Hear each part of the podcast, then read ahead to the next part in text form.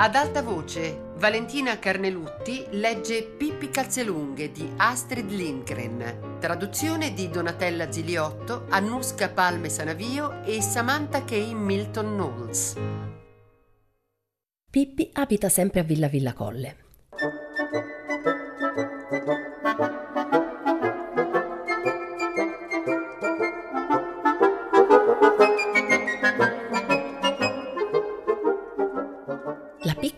Piccola città aveva un aspetto molto ordinato e accogliente con le sue stradine di ciottoli e le sue casette basse circondate da giardinetti fioriti.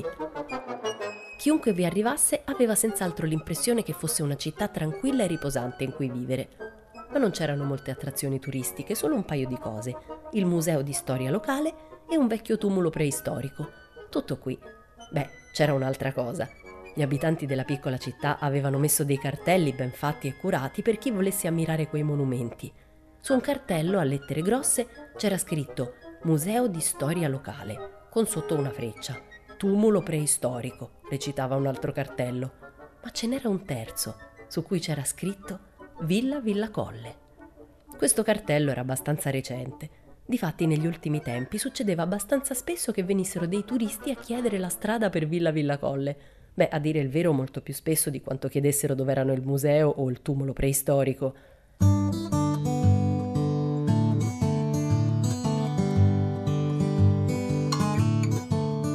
Un bel giorno d'estate arrivò nella cittadina un signore al volante della sua macchina. Dato che viveva in una città molto più grande, era convinto di essere più distinto e importante degli abitanti della piccola piccola città Beh, però bisogna dire che la sua macchina era veramente bellissima e lui era un signore molto per bene, con le scarpe lucidate e un grosso anello d'oro al dito. Quindi non era poi così strano che pensasse di essere straordinariamente distinto ed elegante. Attraversando le strade della cittadina suonò energicamente il clacson perché tutti sapessero del suo arrivo. Quando questo distinto signore scorse i cartelli, un sorriso beffardo gli spuntò sulle labbra. Museo di storia locale, sì sì, grazie mille disse tra sé e sé. Non voglio divertirmi troppo. Tumulo preistorico, lesse su un altro cartello, di bene in meglio. Quando poi vide il terzo cartello esclamò: Ma che stupidaggine è mai questa? Villa Villa Colle, che razza di nome è? Rifletté un attimo. Una villa non poteva davvero essere un'attrazione turistica al pari di un museo e di un tumulo preistorico. Il cartello doveva essere stato affisso per qualche altra ragione, pensò. Alla fine trovò una buona spiegazione. La villa doveva ovviamente essere in vendita e il cartello indicava la strada ai possibili compratori. Il distinto signore pensava da tanto tempo di comprare una casa in qualche piccola città dove non ci fosse la confusione della grande città in cui viveva. Non ci avrebbe abitato tutto il tempo, ovvio, ma ci sarebbe andato di tanto in tanto per riposarsi. In una piccola città, inoltre, un uomo singolare e raffinato come lui sarebbe stato notato di più. Decise di andare subito a dare un'occhiata a Villa Villa Colle non c'era da far altro che seguire la direzione della freccia. Dovette guidare fino all'estrema periferia della città prima di trovare quello che cercava. E là, sul cancello sgangherato di un giardino, c'era inciso con la penna rossa Villa Villa Colle. Oltre il cancello c'era un giardino inselvatichito con vecchi alberi ricoperti di muschio e prati non tagliati e una gran quantità di fiori che crescevano proprio come gli pareva. In fondo, in fondo al giardino c'era una casa e mamma mia che casa! Sembrava che dovesse crollare da un momento all'altro. Il distinto signore restò a fissarla e improvvisamente emise un gemito. Sulla veranda c'era un cavallo. Il distinto signore non era abituato a vedere cavalli sulle verande, era per questo che aveva sospirato. Sulle scale della veranda, in pieno sole, sedevano tre bambini. In mezzo c'era una bambina con un sacco di lentiggini in faccia e due trecce rosse dritte in fuori. Accanto a lei, uno per parte, erano seduti una graziosa bambina dai riccioli biondi con un vestitino a quadretti azzurri e un bambino ben pettinato.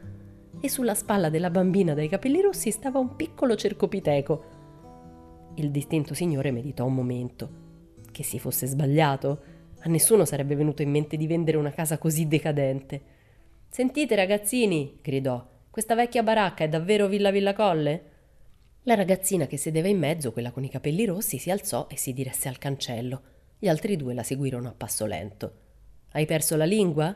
disse il distinto signore prima che la ragazzina avesse avuto il tempo di arrivare. Questo rudere è davvero Villa Villa Colle? Fammi pensare, disse la bambina corrugando la fronte meditabonda. Il museo di storia locale? No. Il tumulo preistorico? No. Ci sono, strillò. È proprio Villa Villa Colle. Rispondi come si deve, la redarguì il distinto signore scendendo dalla macchina. Aveva deciso di dare comunque un'occhiata più da vicino al posto. Certo, si potrebbe demolire questa baracca e costruire una casa nuova, borbottò tra sé e sé. Oh sì, cominciamo subito! urlò la ragazzina dai capelli rossi staccando svelta un paio di assi dal lato corto della casa. Il distinto signore non la stava a sentire. Non era il tipo di persona che si interessava ai bambini e in più ora aveva qualcosa su cui riflettere. In effetti il giardino, nonostante fosse così malandato, sembrava accogliente e piacevole sotto i raggi del sole. Se si costruiva una casa nuova, si tagliava l'erba dei prati, si rastrellavano i sentieri e si piantavano dei veri fiori, allora persino un distinto signore avrebbe potuto viverci. Decise dunque che avrebbe comprato Villa Villa Colle. Si guardò intorno per trovare altre migliorie da apportare. I vecchi alberi coperti di muschio dovevano ovviamente sparire. Fissò arcigno una quercia dal tronco largo e nodoso che inarcava i propri rami sopra il tetto di Villa Villa Colle. Quella l'abbatto, disse deciso. La piccola graziosa bambina con il vestito a quadretti azzurri cacciò un urlo. Oh, Pippi, hai sentito? gemette con voce impaurita. La bambina dai capelli rossi, senza preoccuparsi troppo, continuava a esercitarsi a saltare su un piede solo lungo il sentiero del giardino. Ripeto, quella vecchia querciamarcia l'abbatto, disse il distinto signore tra sé e sé. La bambina con il vestito a quadretti azzurri gli si rivolse a mani giunte dicendo Oh no, la prego, è, è un albero così bello per arrampicarsi e poi è cavo e ci si può entrare dentro. Idiozie, disse il distinto signore. Io non mi arrampico certo sugli alberi, lo capisci, no? Anche il bambino ben pettinato si fece avanti, sembrava preoccupato. Sì, ma nell'albero ci crescono le gazzose, disse implorante, e anche la cioccolata di giovedì. Sentite, bambini, io credo che siate rimasti troppo a lungo sotto il sole, disse il distinto signore. Sembra proprio che vi stia girando la testa, ma ciò non mi riguarda. Ho intenzione di comprare questo posto. Potete dirmi dove posso trovare il proprietario?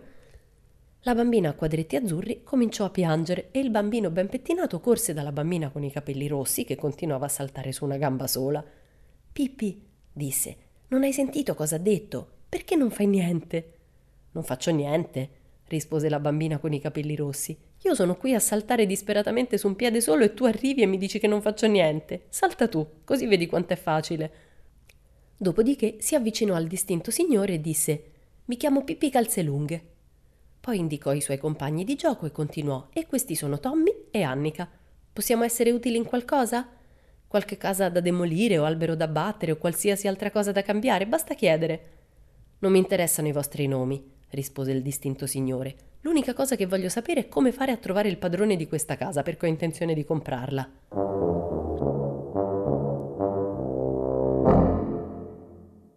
La bambina dai capelli rossi, quella che si chiamava Pippi Calzelunghe, era ritornata a saltare su un piede solo. La proprietaria è un tantino occupata al momento, commentò saltando con grande energia. Enormemente occupata, proseguì saltando intorno al signore distinto. Ma siediti ad aspettare, arriverà senz'altro. La proprietaria? disse il distinto signore con aria soddisfatta. È una donna a possedere questo rudere? Meglio così. Le donne non capiscono niente di affari. Speriamo di riuscire ad accaparrarmela per pochi spiccioli. Speriamo davvero, disse Pippi Calzelunghe.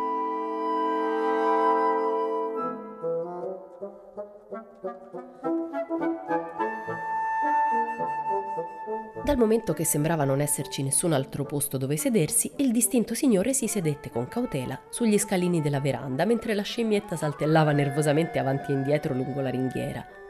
Tommy e Annika, i due graziosi bambini ben pettinati, erano rimasti un po' distanti e lo guardavano terrorizzati.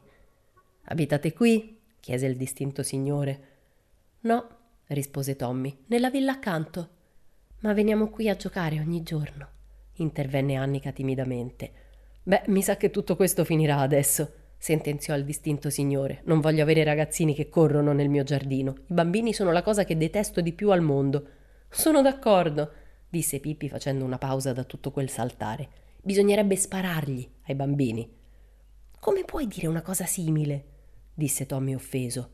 Sì, in realtà bisognerebbe proprio sparare a tutti i bambini, proseguì Pippi, ma non si può perché altrimenti non crescerebbero più signori buoni e gentili e di questi non si può proprio fare a meno. Il distinto signore guardò i capelli rossi di Pippi e decise di divertirsi un po' mentre aspettava. Sai qual è la somiglianza fra te e un fiammifero acceso? chiese. No, disse Pippi, ma me lo sono sempre chiesto. Il distinto signore tirò forte una treccia di Pippi. A tutte e due brucia la testa. Cosa non devono sentire le mie orecchie? disse Pippi. Com'è possibile che non ci abbia mai pensato prima? Il distinto signore la guardò e poi disse Senti, credo davvero che tu sia la bambina più brutta che io abbia mai visto. Beh, disse Pippi, anche tu non è che sei proprio una bellezza di quelle che quando le vedi ti viene un colpo. Il distinto signore sembrò offeso, ma non disse nulla. Pippi rimase in silenzio per un attimo a guardarlo con la testa inclinata di lato. Senti, disse alla fine, sai qual è la somiglianza tra te e me? Tra me e te, rispose il distinto signore. Tra me e te non c'è alcuna somiglianza, voglio sperare. Sì, invece, disse Pippi. Tutti e due abbiamo la lingua lunga, tranne me. Si sentì una risatina provenire da Tommy e Annika. Il distinto signore invece diventò tutto rosso in faccia. Ah sì, eh? Fai la maleducata? gridò. Te la faccio passare io la maleducazione, a suon di botte proprio mentre allungava il suo braccio grasso per afferrare Pippi, lei saltò di lato e un attimo dopo era appollaiata sulla quercia cava. Il distinto signore rimase a bocca aperta dallo stupore. Quando è che iniziano le botte? chiese Pippi sedendosi comodamente sul ramo. Non ho fretta, rispose il distinto signore. Bene, disse Pippi, perché ho intenzione di restare quassù fino a metà novembre. Tommy e Annika applaudirono e risero, ma non avrebbero dovuto farlo. Il distinto signore adesso era veramente arrabbiatissimo e non riuscendo ad acciuffare Pippi, afferrò Annika per la collottola e disse Allora picchierò te al suo posto. Secondo me anche tu hai bisogno di una bella ripassata. Annika non era mai stata picchiata in vita sua e mandò uno straziante grido di terrore. Si udì un tonfo. Era Pippi che era saltata giù dall'albero. Con un grande passo fu di fronte al signore distinto. Eh no, eh, disse. Prima che finisca in rissa sarà meglio fermarti. E così fece. Afferrò il distinto signore per la vita grassa, lo lanciò per aria un paio di volte, quindi lo portò alto sulle braccia tese fino alla macchina e lo sbatté sul sedile posteriore. Credo che aspetteremo un po' prima di demolire la casa, disse. Io demolisco case una volta alla settimana, ma mai di venerdì perché quello è il giorno delle pulizie settimanali. Di solito faccio così: passo l'aspirapolvere in tutta la casa il venerdì e la demolisco il sabato. Ogni cosa a suo tempo. Il distinto signore strisciò con fatica al volante e poi se ne andò a gran velocità. Era sia impaurito che arrabbiato e gli dava molto fastidio non aver potuto parlare con il proprietario di Villa Villa Colle. Ora desiderava ardentemente comprare quel posto per cacciare quei maledetti bambini. Poco dopo incontrò uno dei poliziotti della cittadina. Il distinto signore fermò la macchina e disse: Mi potrebbe aiutare a trovare la signora proprietaria di Villa Villa Colle? Con grande piacere, disse il poliziotto saltando in macchina. Vada a Villa Villa Colle. Eh no, lì non c'è, rispose il distinto signore. Sì, invece c'è di sicuro, disse il poliziotto. Il signore distinto era tranquillo con un poliziotto al suo fianco, per cui tornò a Villa Villa Colle, proprio come gli aveva detto la gente, perché desiderava tanto parlare con la proprietaria. Ecco la signora proprietaria di Villa Villa Colle, disse il poliziotto indicando la casa. Il distinto signore guardò in quella direzione, poi si prese la fronte con le mani con un gemito perché sulle scale della veranda c'era la ragazzina dai capelli rossi, la terribile Pippi Calzelunghe, con il cavallo sollevato sulle braccia tese e la scimmietta seduta sulla spalla. Ehi Tommy, Annica, stava dicendo Pippi, andiamo a farci una cavalcata prima che arrivi il prossimo speculatore edilizio. Si dice speculatore edilizio, la corresse Annica. Quella è la proprietaria della villa? Disse il distinto signore con voce opaca. Ma è soltanto una ragazzina. Sì, rispose il poliziotto, è solo una ragazzina, la bambina più forte del mondo, abita lì tutta sola. Il cavallo con i tre bambini in groppa arrivò al galoppo fino al cancello. Pippi guardò il distinto signore e disse: Ehi là, è stato divertente giocare agli indovinelli poco fa. A proposito, ne so un altro. Sai dirmi qual è la differenza tra il mio cavallo e la mia scimmia? A dire il vero, il distinto signore non era affatto in vena di giocare agli indovinelli, ma aveva sviluppato un tale timore reverenziale nei confronti di Pippi che non aveva il coraggio di non rispondere. Mm, che differenza c'è tra il tuo cavallo e la tua scimmia, no? Mm, non lo so davvero. Beh, in effetti non è facile, disse Pippi, ma ti darò un indizio. Se tu li vedessi tutti e due sotto un albero e uno di loro cominciasse ad arrampicarsi su per il tronco, allora quello non è il cavallo. Il distinto signore schiacciò il pedale dell'acceleratore fino in fondo e se ne andò via di lì a tutta velocità. Non ritornò mai, mai più nella piccola città.